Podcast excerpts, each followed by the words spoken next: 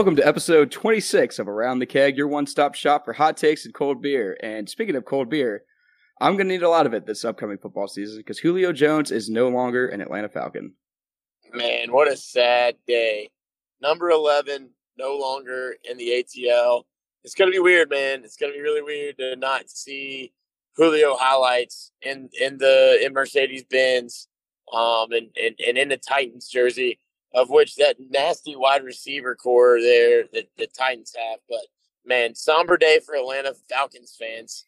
I mean, as a guy who grew up going to Falcons games back when they were at the Georgia Dome and watching guys like Michael Vick and Alge Crumpler and Warrick Dunn, like some of those guys that some of the older Falcons, really weird to see the Falcons go from where they were in the Super Bowl in 2016 to where they are now. I mean, they honestly just seem like a team that should just start over, start rebuilding, uh, just start to figure out something new. But you know, I mean, we still got we still got Calvin Ridley. Falcons still got Matt Ryan. Decided not to trade him this offseason. Um, picked up Kyle Pitts, who I'm assuming they think is going to replace Julio Jones, but uh, you know, not a not a happy camper when your favorite team trades probably the best receiver in all of the NFL for a second round pick. There's just not no, many pieces left in, in Atlanta. You got like hardly any running backs anymore. Everybody's just kind of gone. It's time to rebuild. It's just kind of sad though because I feel like the offense has had the talent the past couple of years to still make a deep playoff run. They just haven't had the defense to back it up, and that's got to be really frustrating if you're Julio Jones. Like obviously he kind of wanted to get out. Um, you know, obviously there was some there were some problems with the relationship with the new GM. I don't think he really was a big fan of Dimitroff. I mean, he liked him enough because he paid him an ungodly amount of money, but anytime that a franchise has a player like Julio Jones, you know, it's kind of like Chipper with the Braves. Like you kind of want to see him stay there for their whole career, retire with the franchise, and uh, you know, go into the Ring of Honor, have their number retired, whatever the it is that the Falcons do. Um, and you you wanted to see that with Julio because you know he, like Whit said, I mean he's he's probably still the best receiver in the NFL overall, and he has been really since he came in the league. Like he started off as a rookie, just balling out, and and he gave Matt Ryan that that target that that allowed him to be the elite quarterback for winning a, a an MVP. Uh, that Shanahan offense. So, I mean, you know, props to Julio and thanks for everything that he did for the city of Atlanta. I know I'm not a massive Falcons fan, but you know, as someone who got to watch him for three years in college and then experience him playing in, in Atlanta, it's still still a sad day for for me because you know, I do pull for the Falcons and I wish them the best. So hate to see that guy go. Yeah, and you know, the, like we still have Calvin Ridley, who last year, if you look at the games that Julio Jones did not play in, Calvin averaged over 100 yards a game and at least 12 receptions a game too, which is honestly unreal. And like, I think he's really going to break out this coming year. I think it's going to hurt not having Julio there to like take up a lot of the double teams and take up that top receiver or top cornerback for every team. But um, I mean, I, I think Calvin Ridley's a top 15 to 20 receiver in the league, and I, I think he could probably expand upon that. He's got the tools to do it. Um, my biggest thing for the Falcons is we didn't really do much to improve the defense this offseason. It seemed like we were kind of going for like this Chiefs like all offense kind of thing. Um, I mean, we added a couple pieces in the draft here and there, but besides that, I mean, I don't see us improving at all. And then the receiving corps, I mean, having Julio Jones with Calvin Ridley and Kyle Pitts and Hayden Hurst, who I think is going to, I think he's pretty decent. That made it pretty solid. I mean, I thought we had a pretty good passing game going there. Taking away Julio from that and having guys like Russell Gage and who knows who backing up Calvin Ridley, it's just not, it's not a good receiving corps. And honestly, kind of hurts the Falcons to have, have him leaving after the draft, after all the top free agent receivers have already signed with other teams. Um, it's just not much you can build upon now. It kind of honestly feels like a lost year and then you only get a second round pick for Julio Jones. Like I think that that's the that's the the part of this that's so awful is that essentially what you got for Mohamed Sanu as the Falcons, you also get for Julio Jones. And I know they were unloading a lot of that money from the contract on the team that got him, which became the Titans. But still, like you're talking about a generational receiver in Julio, and that to me is like that. That's the part where it, it's second render is just. I feel like it's kind of un, unacceptable. And I just I don't know if I see this being a situation like the Browns either, where you um you had your your receiver out of the picture with uh Odell Beckham, and then you kind of spread the wealth against your your other receivers. I just I don't know that Atlanta has enough key pieces to to be able to do that to where it's like, oh, now we've got you know, we're not focusing on trying to get Julio Jones the ball so much now. Maybe it'll end up spreading the wealth a little bit, but the really the only pro that I see from the whole the whole thing was offloading the cap. Uh, we did get what the the 2022 second round pick and then a fourth round pick for the future. That's just and gave up and gave up a sixth round pick. and and gave up a sixth round pick. So it's really just not a very it's a money trade is what it was. It honestly was, and I mean, share the wealth. Matt Ryan throughout his career, I mean, it's been it's been known that he's he's good at sharing the wealth. That being said, I mean, to me, I don't think we've ever really focused on getting Julio the ball the way that we probably should have. I mean, I, have I've talked about this before with the group, um, and I mean, you could look at guys like DeAndre Hopkins, OBJ, um, in Cleveland before he got hurt last year. Like those guys were the main focal points, and Julio is too. But I mean, if you watch the way after Kyle Shanahan left, the way that the offense was called, it looked like Julio Jones was just like another receiver on the team. And I mean, he was constantly double teamed. So I understand, like, he's not going to get the ball much. Um, you're going to have to find other weapons to get it to. But I mean, when you have a guy like him, even if he's double teamed, the like the amount of times we threw we threw him the ball in the end zone is appalling. I mean, you saw like he struggled to have get touchdowns throughout his career, and um, even though he's going to finish second all time on the Falcons behind Roddy White, he's still. I mean, everybody knows like he really struggled to get touchdowns. So the the fact that you have a guy like that and and you had those kind of struggles just shows you how underutilized he was as a Falcon. Oh yeah, and and I think AJ Brown being opposite of him is going to be absolutely nasty because AJ Brown had a really good breakout year last year. I felt like where he kind of put himself in the conversation of number one receivers in the AFC uh, not being the number one overall in the AFC, but like teams that have a legit number one guy. And he really threw his name into that ring and embraced it. He did an awesome job. So you're gonna you're gonna it's gonna be a pick your poison type of thing with with AJ Brown and, and Julio Jones in Tennessee. Well, not to mention the fact that Tennessee has one of the best run games in the NFL. I mean, when you have a guy like Derrick Henry who ran for over 2,000 yards last year, that's going to open up the backfield. So he's going to have a lot more chances to get behind the defense. Um, and I think he's going to have a lot more success in Tennessee. Uh, a lot of people are kind of worried about his injury issues. He's been hurt uh, for a large part of the season for the past two years.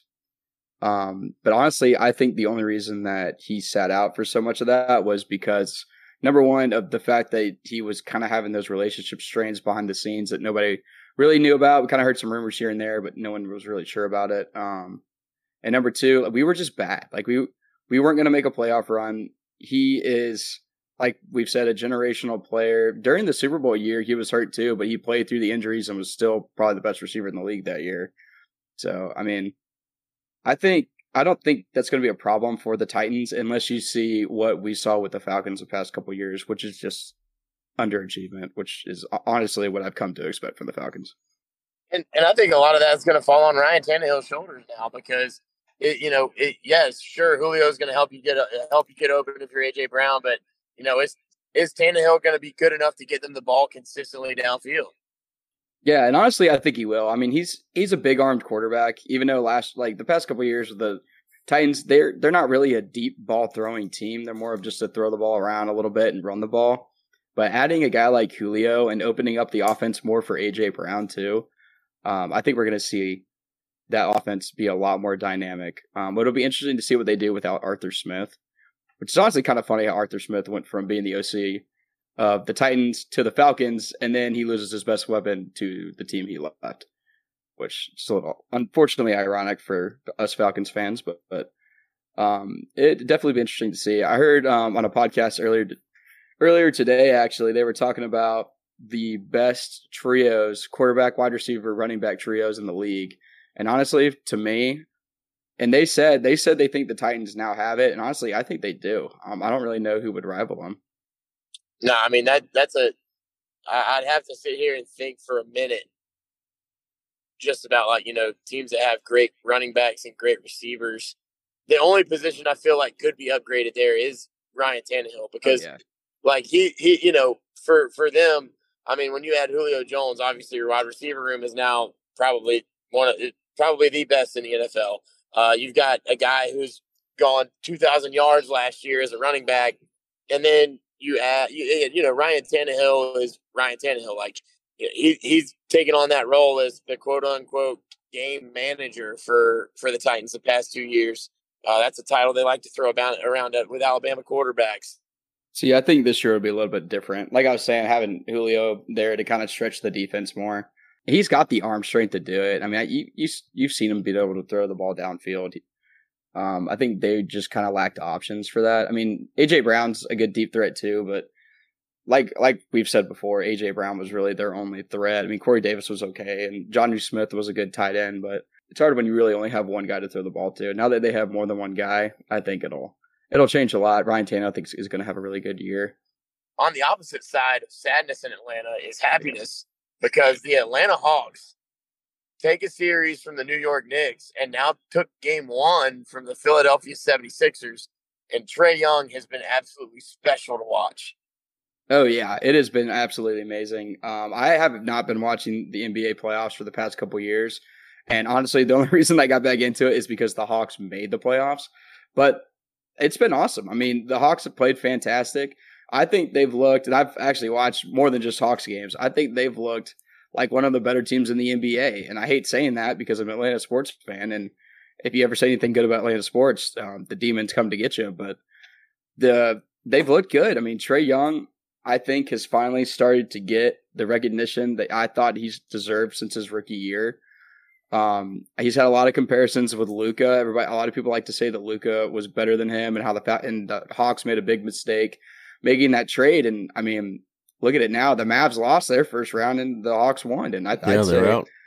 I'd say, I mean, the Hawks probably have a better, better uh, cast of players for Trae, but I wouldn't say it's like way, way better than. I mean, the Mavs have some good players. I mean, a lot of them are guys that I really didn't know the names of before going into the playoffs, just because I haven't been paying as much attention as I used to. But I mean, they still had some really good guys, and they actually they had a better record than the Hawks going into the playoffs. So um, I think Trae deserves a lot of credit for what's going on right now. I've always been a huge fan of sports teams that are more the the underdog, the scrappy teams. You know, you don't have the big stars, but you got a good group of guys that can come together t- to win games. I think the Hawks are a really fun team to watch. They're really exciting. There's a lot of hate coming at them from all the different cities, and uh, they're really taking it well. They're they're dishing it back out. You know, got uh, all all the uh, the shushing the crowd and all that. It's it's hilarious and it's fun to watch. And I, I really hope the team continues to do well because it's just a blast to finally watch the Atlanta Hawks be good at basketball. Oh, yeah, and and it's it's really cool to see because they were really struggling early on this year, and it was like, man, is is it really is, uh, is the team really this not untalented? And then they fire Lloyd Pierce, and then as soon as he's gone, Nate McMillan turns the Hawks into this, you know, playoff caliber team. And honestly, like I'm with Whit. I hate to say things that are that positive about the Hawks, but they really remind me of the Heat last year in the bubble, where they just got hot at the right time and they made some serious noise in the playoffs. Now, obviously, superstar wise, the Sixers have Joel Embiid. They have uh, Ben Simmons. Uh, they've got some dudes that can play around them and and this is a tough series for the for the Hawks. But if you had to ask me right now, I mean, who's which team's playing better? The the Hawks. The Hawks absolutely should should be feeling pretty good about where they're at right now, and uh, you know potentially vying to get into a Eastern Conference Finals against the Brooklyn Nets, which would be insane to say that the Hawks went from being I, I want to say that they were the near the bottom of the league in the in record like a third of the way through the season, and then they just turned the switch. Uh, so really cool to see that. I also am not like an avid NBA fan, um, as you can imagine, since I cut them off so much. But like you know, from watching the Hawks little bits and pieces here recently of the playoffs, you know, I'm I'm excited to see where they're going as a franchise. I think that they've got a, a bright future ahead as long as they can keep Trae Young in Atlanta. Oh yeah, I think you have to have that exciting player uh, to to really build it around. I don't think like they tried it with Dwight Howard, and uh, he was kind of on the end of his his run there. This bringing in a star isn't really going to fix Atlanta. I don't think. Dare I say, LeBron couldn't even fix Atlanta, but I really would not want LeBron in Atlanta because I think the really cool thing about the Hawks right now is that they are the underdogs, like you said. And for the first time, like most times when you see Atlanta sports teams, everybody is like waiting for the collapse. And this year's Hawks team is the opposite. They kind of bounced back from being bad. And then you got Trae just being like, hey, it's quiet as in here. Like he's shushing everybody. It's quiet as like the ice cold stuff, the Instagram stuff he's putting up. Like I love that about him, man. It's it, it's all it's awesome to see Atlanta take on the. All right, so you want to you want to hate on us? You want us to lose? Well, guess what? We ain't going away. We're not. We're not. We're not. We're not soft. Yeah, I've been digging the villain vibe uh, from the playoffs this year too. I don't think I've really ever been a fan of an Atlanta sports team that was so like hated amongst. Like, I mean, it's getting a lot of love from the media. I will say, like, people aren't like hating on the Hawks. I mean, some people have been hating on Trae Young, like the New York mayor and some other people saying that he takes too many fouls. But I just love the like finally silencing the haters and Trae especially. Like I said, as somebody who I think he has not gotten the recognition he's deserved since he got drafted, and people just like to disrespect him, and I, it's really cool to see him kind of silence those guys for sure. Moving from NBA playoffs to my favorite formatted playoffs uh, is college baseball. The regionals this weekend uh, were awesome. Uh, you had Florida lose two straight teams that were like you know not expected to go as far as they were. Uh, you've got teams like Dallas Baptist, who last I checked, we're recording this on the day that they're playing in their uh, championship game in the regional, but uh, they were in TCU's regional. TCU's gone. TCU was a national seed. So uh, Dallas Baptist, who I was really high on, they're playing really well. Oregon State, always the problem. They were in the championship game against them. So Vandy, really good. Aside from Florida, the SEC had some great showings uh, in in the tournament. Have y'all been? Have y'all watched any of it? Not a single bit. I have. I've watched it. Man, I, y'all y'all are missing out, and I know that y'all hear me talk about this all the time. But what's going on in college baseball right now is really cool. You're starting to see a lot of uh, fan bases really bring a lot of energy into into these games. So like Ole Miss, they do the beer showers in right field. The entire student section does the beer showers. And uh, Tim Elko hits a hit a grand slam the other day. He's got a torn ACL and he's playing on it anyways because he, he, I mean, like the dude's a freak. They hit, he hits the home run. The beer it was a grand slam in the first game of the regional, and it was one of the coolest beer showers I think I've ever seen. Like everyone's nuts. The pack, the the place is packed. I want to say they were there was like at around nine or ten thousand capacity for a college baseball game. So the energy, the the things that are going on there, crazy. Uh, Tennessee hit a walk off grand slam against Wright State in game one. They were down three, hit a grand slam to end up winning by one in the bottom of the ninth, and then Wright State gets eliminated the next day. Like it, the the to me, one of the coolest things about college baseball is even even college basketball we always see those Cinderella teams that eventually they just run into the juggernaut and they lose. A few years ago, Coastal Carolina comes in and they just get hot and they win the national championship as a group of five team that just kind of got hot at the right time. And several years ago, I think it was 2008, Fresno State won it and they didn't win a game the entire postseason that wasn't an elimination game. So, like, they lost the first game of the regional and won the rest of them. They lost the first game of the Super Regional. They won the next two. They lost the first game of the College World Series, came all the way back, got to the championship against Georgia, lost game one, and then won games two and three. Like stuff like that just doesn't happen in any other collegiate sport. Uh, you know, it, I love it. It's it's awesome, awesome environment. Uh, and I I would love to go to Omaha one year for the College World Series.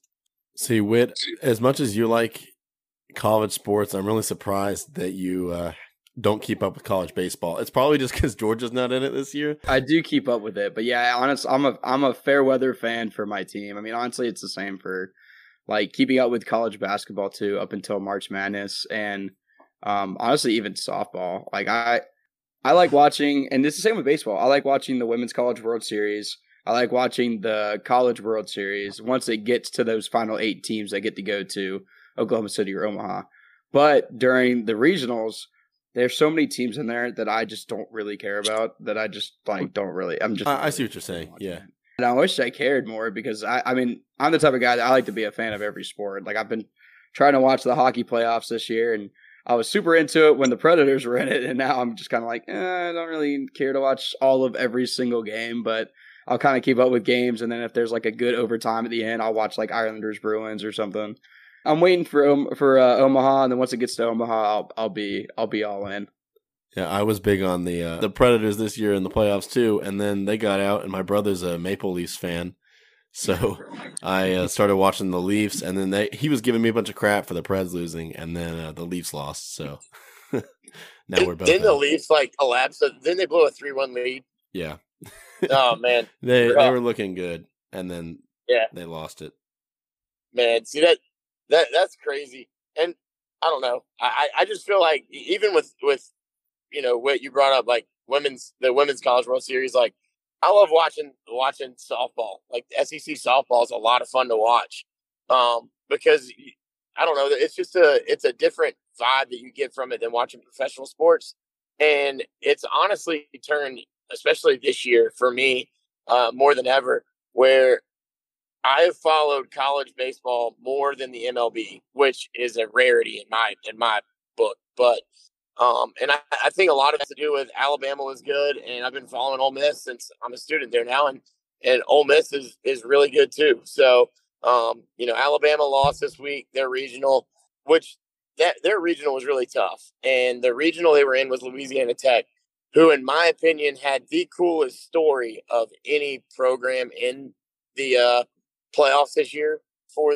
for college baseball because they two years ago there was a massive storm. I think it might have even been one of the hurricanes that came in, and there was a tornado that knocked down their stadium. And they've been playing at a high school baseball field the past two years.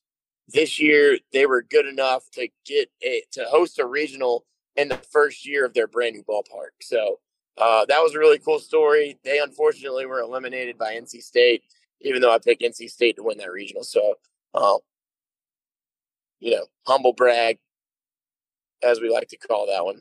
But the Women's College World Series, I don't know if y'all seen this. Uh, there's been a lot of talk because every year the Women's College World Series is hosted in Oklahoma City. Obviously, one of the premier programs in college softball is Oklahoma. And uh, there has been a lot of talk about them moving it from being in Oklahoma City to bouncing around the different areas because they feel like it's a home field advantage for Oklahoma every year. Personally, I say get over it when, you know, it, it, it is what it is. But one of the arguments that I've heard is because, you know, they are a really good program at, at that top tier, like UCLA, Alabama, Florida State. They're able to use that as a recruiting piece too. What, what do you guys think about that? Oh yeah, I, I definitely see the advantages. I was just thinking about that too. Um, going into the final eight that they when because uh, Oklahoma and Oklahoma State both made it, and I was kind of surprised by Oklahoma State because I feel like they're usually not one of the top teams, but they were actually ranked. Um, I think they were top. They were either four or five. They were a top five team uh, going into the Women's College World Series. They've since been eliminated. Um, I think now it's only down to the final three, and it looks like Florida State's beating Alabama pretty bad in this elimination game right now. Um, so it looks like it's probably going to be Oklahoma, Florida State, but having that having that advantage definitely helps. I don't think they should move it. Coming from somebody who knows a lot of softball players and kind of like grew, grew up watching softball just a little bit, it, there's a lot of tradition with the whole Oklahoma City thing, and a lot of people love going to the games and and love that it's in OKC. So I think it should stay. Um, I see. I, I mean, honestly, it probably wouldn't bother me that much, but I would say that just it's like I mean it'd be like Nebraska being good or another team close to Omaha being good and them moving it just because that team's good. I, I just don't think that's a that's a reason to move a um move a tradition like the Women's College World Series from somewhere like Oklahoma uh, City. So, oh, and I agree. And while we're on softball, um, James Madison had a real run there. I know they lost to Oklahoma there in the semifinals, but they came in unranked and made it all the way to the semifinals.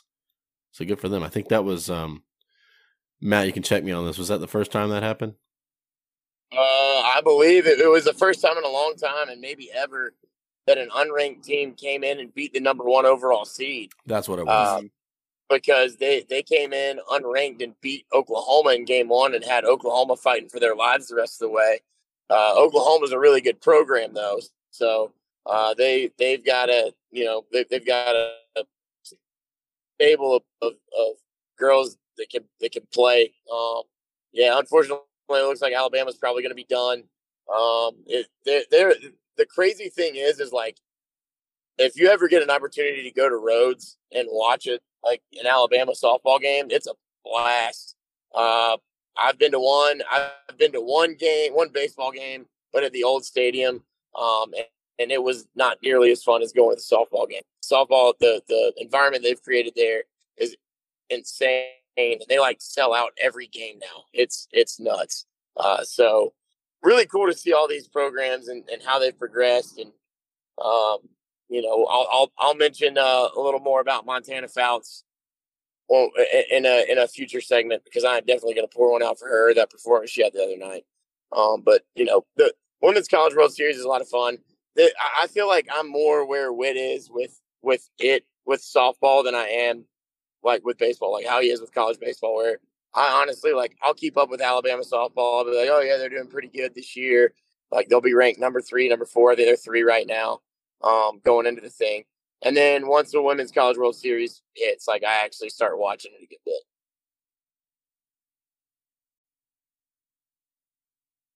So, guys, we are one day removed from one of the most anticipated YouTuber versus greatest of all time boxer matches ever. Um, I don't know about you guys. I was pretty unimpressed with this whole Logan Paul versus Floyd Mayweather fight good for Logan Paul for taking Floyd the full eight rounds, but I mean, I mean, it was an exhibition. I mean, they said that it wasn't going to count toward Floyd's record. I'm I'm glad I didn't buy it, uh, to say the least. Uh, yeah, I I didn't watch one second of it. All I've seen is the highlights, and then like the stat spread where it clearly shows that Floyd Mayweather worked him over. Uh, I imagine he was toying with him for the most part. He landed a couple clean shots uh, where I'm sure he was trying to knock him out, but uh, I imagine Logan Paul uh, being 35 pounds heavier had something to do with it. Logan Paul was just throwing his arms all over the place. He had 217 punches and only 28 landed. That's 13%. Floyd Mayweather had 107, landed 43, which is 40%. So Floyd Mayweather landing nearly half his punches, and Logan Paul was just out there just flailing around and giving him hugs. That was the only thing that I saw. Was there was this video on Instagram where it was like Logan Paul is absolutely going for it, but it wasn't even good boxing. Like he was just flailing his arms trying to attack him, and Floyd Mayweather just covered his head up and let him hit him in the back of the head and in his back several times without anything happening. And it was like, all right, well, he's literally just gonna gas himself out. like you're not doing anything. You're not doing anything impressive here, Logan. That's exactly what an inexperienced boxer would go out there and, and try to do is just try to swing for the fences and just you're just trying to get all these punches off and an experienced boxer like Floyd Mayweather is gonna know to kind of pick his fights and, and, and kind of sit there and wait for the right moment to attack. After seeing the stat line, I re- you really realize it was not even really a contest. There was no judges. There was only knockouts that were referee discretion. Like I'm honestly surprised that Floyd didn't let Logan lay one on him and stumble a little bit, and then the referee call it early, and then there'd be a big controversy about that. Saw Floyd Mayweather uh, tweeted about being a legal bank robber, which is exactly what they were. Just millions and millions of dollars for that fight. That that's the thing that I don't understand. It's like, I mean, obviously there's a bunch of people, and I'm sure a bunch of our listeners that bought the fight, and I think a lot of it is because everyone wants to see one of the Paul brothers get knocked out. But I knew there's no way that Floyd Mayweather, Mayweather is going to knock him out. He's not like Logan Paul is not going to get knocked out. Floyd Mayweather is going to toy with him enough. If he wants to knock him out, he could. He he didn't he didn't want to knock him out. He, like you could you could just tell from the numbers. He only threw 107 punches. Like he could have thrown more than that, I'm sure. He only landed 43. I mean, come on, man. Like he was chilling. You could see him smiling, and he was just kind of out there, just kind of having a good time collecting his check. Man, he wasn't out there to lay any haymakers. He wasn't out there with a vengeance for this kid. You you heard him after the fight. He was saying, you know, uh, basically how he had a good time. He was it was fun for him to hang in with the with the young kids, and he even said that Logan Paul was was better than he thought. So you know you, you can clearly tell there was there's no bad blood there. It was just like it was mostly like a charity match where all the money went to Floyd Mayweather and Logan Paul. Actually, respect Logan more than I respect Jake. Like Logan after the fight was like, I actually like these guys. Like I respect everything that they do. I don't have a problem with them. You know, I, I I'm happy to just have not gotten knocked out. He, he seemed a lot more gracious than Jake ever has, and I I can't stand Jake Paul. Cannot stand him. You see, he was wearing his uh, iced out first edition Charizard card on his neck. I did see that. That was hilarious. He said, Yeah, I thought that was really he funny. said after this fight, this card's worth a million dollars. I don't. It's Oh not actually God. valuated at a million dollars, but it's it's worth a lot. But that was funny. Yeah, I, I don't want to be I don't want to be that guy, but I honestly think the whole fight, and I mean, y'all have kind of alluded to it. I, I just I don't think it was a real fight. I think they knew what was going to happen from the beginning. I don't think Floyd would have taken the fight if he thought there was any chance that he could lose his undefeated record. I don't think Logan would have taken the fight if he thought there was any chance that Floyd would have knocked him out in round one. So honestly, all it did for them was it helps Logan if he actually wants to start a boxing career because on paper he went eight rounds with the greatest of all time, some would say, and it helps Floyd and Logan because they both made who knows how many millions of dollars. So it was it was a whole it was a money stunt and I mean, I think everybody knew it from the beginning, and that's part of why I wasn't really interested in buying the fight because it wasn't like uh, Conor McGregor versus Floyd Mayweather, where it's an actual guy who fights MMA wants to wants to go up against the greatest of all time and try and break his record. It was a YouTuber who was 0 1 in boxing and wanted to go up against a guy who's undefeated. Um, it's like obviously that's it's not really a contest. So I was I was kind of surprised of how big it ended up getting. Uh, I honestly probably just because of how big Jake Paul's fights have been lately, but And you had Chad Johnson um in the uh the opening fight too. Ocho yeah, he Cinco. also lost. yeah, he lost. It's funny because we, we were kind of talking about that in our group chat about how it was like a fake fight and it was kind of rigged. But for decades now, people have been paying millions of dollars to watch WWE pay per views, which is literally the same thing. Like it's all scripted. There's the heel, there's the face.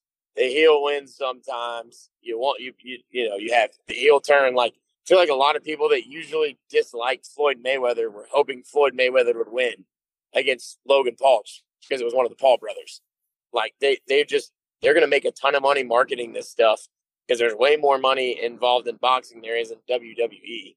Scripted entertainment, sports entertainment. That's that's what we love. That's that's that's American, very American of us to want to see fake fights that are scripted out and a winner. was uh wait, was it you that said that uh you wouldn't be surprised if we saw Logan and Jake on WWE in the next couple of years? Uh, I can't remember if I said that or not, but I mean, honestly, knowing knowing the way that WWE is now that these two guys are like the big name in fighting right now, they'll probably like away show up in a pay per view like WrestleMania or something, and like attack somebody randomly, and, and then have like a little a little go at doing some kind of like some some stunt with WWE being a part of like some storyline. Um, I would take a bet on that, but One of them was already on WWE. I don't remember when it was. It was pretty recently. I'm pretty I was about sure. to say, was it after all this, all the Paul brother fighting and everything started? I, I I think it was, but I remember I saw it. Probably been a few months because I'm old now and things run together. And I'll be like, oh yeah, that was like two weeks ago, and it was like a year ago. Um, but there was a I don't I can't remember the wrestler's name, but he ended up giving uh one of the Paul brothers a Stone Cold Stunner, and the whole crowd went nuts. And everyone was like, "Oh God, he just got stunnered." He sold it really. Uh, somebody was saying that he like sold it really well. I think Stone Cold was saying like, "Yeah, props to him for selling it as well as he did." Um, I want to say it was a month or two ago though. It was like after this whole fighting stuff started. We'll go ahead and get into our pour one out and cut them off segment. Matt, who are you pour one out for? So I'm double tapping, pouring them out again this week. I am pouring one out for Montana Fouts, Alabama softball pitcher who threw just the fifth perfect game in Women's College World Series history. It was incredible, and it was also the first time that Alabama softball has ever beaten UCLA. Uh, that was kind of a, one of the thorns in Alabama softball side forever. Uh, UCLA, obviously one of the greatest programs in, in college softball. Uh, so finally got over that hump, and it was on her 21st birthday. Um, so really cool storyline there. But the coolest part about it to me, and this is more of like me being a coach, uh, when they did the interview, the first thing that she did was say, I just want to thank my teammates for making the plays behind me.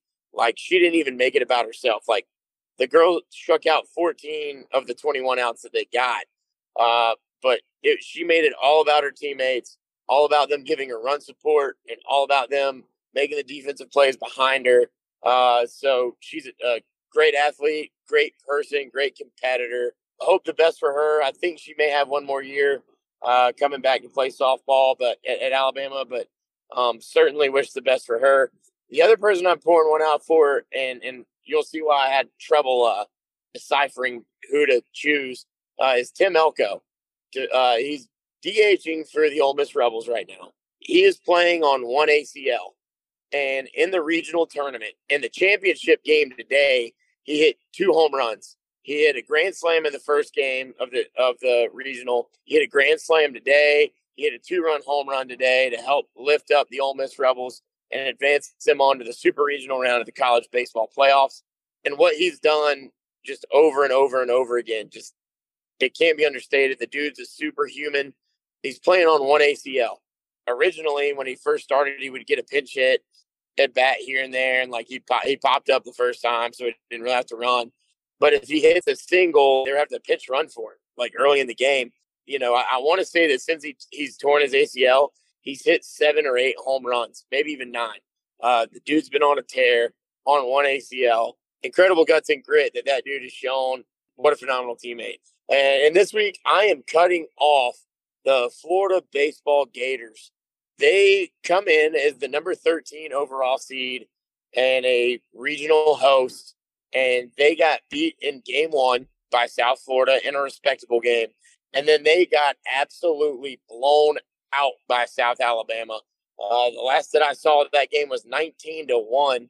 Uh, and and if you're the Florida Gators baseball program in an elimination game against a Sun Belt opponent, I, I, I think that you have to have a little better of a showing than 19 to 1. I actually thought Florida was going to make it to the College World Series. They had a really good SEC tournament run. They seem to have found pitching at the right time, which pitching is what what matters in these playoff scenarios, especially for baseball. And uh, you know, for them to to get trounced like that at home in front of their own fans, it's really embarrassing. Uh, but you know, moving forward, I'm sure they'll be back. They were the preseason number one. It's crazy, crazy to see that happen. Uh, but you know, I got to cut them off can't can't get blown out like that. You don't have to win your regional, but it, it you shouldn't get beat nineteen to one. That's that's painful. Whit. No, I totally agree. Um, I'm actually gonna be pouring one out for um, a team that we were talking about earlier, and that is James Madison's softball program. Uh, they beat we were talking about earlier. They beat the number one ranked Oklahoma Sooners uh, in the first round of the Women's College World Series. It was the first time ever a number one seed fell, and I'm also pouring one out for their pitcher Odicci Alexander, who to beat the Oklahoma State Cowgirls in the second round, she had a gorgeous diving play at home plate to end the game, and they ended up winning two to one. Um, she's been unbelievable. Has been one of the best prize balls I've ever seen in softball. Um, and I'm also going to pour one out for my boy Trae Young and the Atlanta Hawks.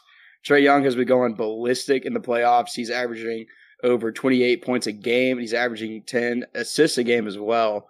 Um, he's been an absolute superstar, even better than I could have imagined for him in his first year, um, his first playoff run. And here's the hoping that they beat Philly and get a chance at the Nets or the Bucks in the Eastern Conference Finals. I don't think um, it's going to be the Bucks. if you've seen just now, they're the down. A, they're down about they're, 35 right now. They're down 1-0 to the Nets, and they are getting clobbered right now. And I, the Nets, the Nets are honestly too good. So um, I'm honestly just hoping the Hawks can get there to play them. Uh, but I'm actually going to be cutting off the NBA once again, even though we've done it quite a few times, and it's for something they did not even a full hour ago, and that is naming Tom Thibodeau, the head coach of the New York Knicks, as the coach of the year. instead of Monty Williams or Nate McMillan. Monty Williams is the head coach for the Phoenix Suns. Uh, honestly, I thought that it was going to end up being him. But in my opinion, I think Nate McMillan should have won it considering how terrible the Hawks have been lately. They made some big moves this offseason, but they started the year so terrible with Coach Pierce. And then once they got rid of Pierce, the whole I mean the whole season changed. I mean his record since being at the Hawks is just unbelievable. So um, but it's been the same with Monty Williams. I mean, they were the number one or two seed going into the Western Conference playoffs, and they've been unbelievable. I mean, Devin Booker's been fantastic. Picking up Chris Paul has been huge. DeAndre Ayton's had a better year for the Suns.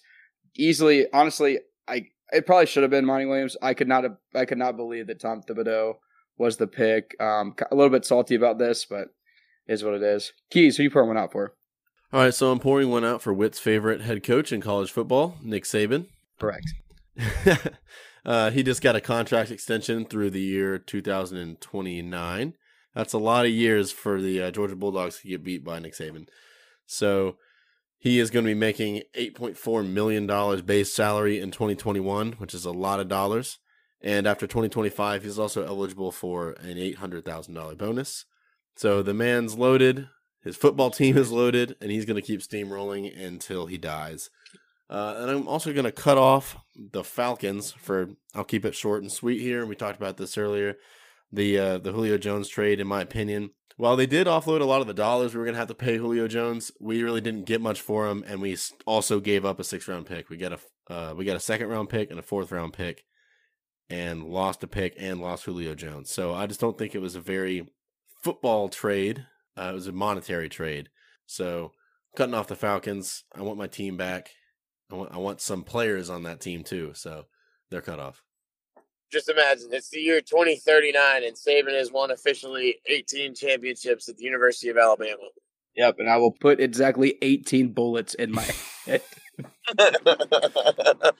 well, guys, that's our show. Thank you for listening. As always, we appreciate it. Please give us a follow on Instagram at Around the Keg and on Twitter at Around the Keg Pod. So, if any questions or topics you want us to discuss on the show, and we'll be happy to include as much as we can. Be sure to check out our brand new merch store at aroundthekeg.com. You can let your friends know you're into day drinking with one of our new Around the Keg t-shirts, hoodies, or pint glasses. Our featured artist of the week is Blake Hall. If you're in the Nashville area this weekend, be sure to check out his show on Saturday at Casa Rosa and on Sunday on the rooftop at Jason Aldean's. Here's his song, This Fire, to play us out. Have a great week.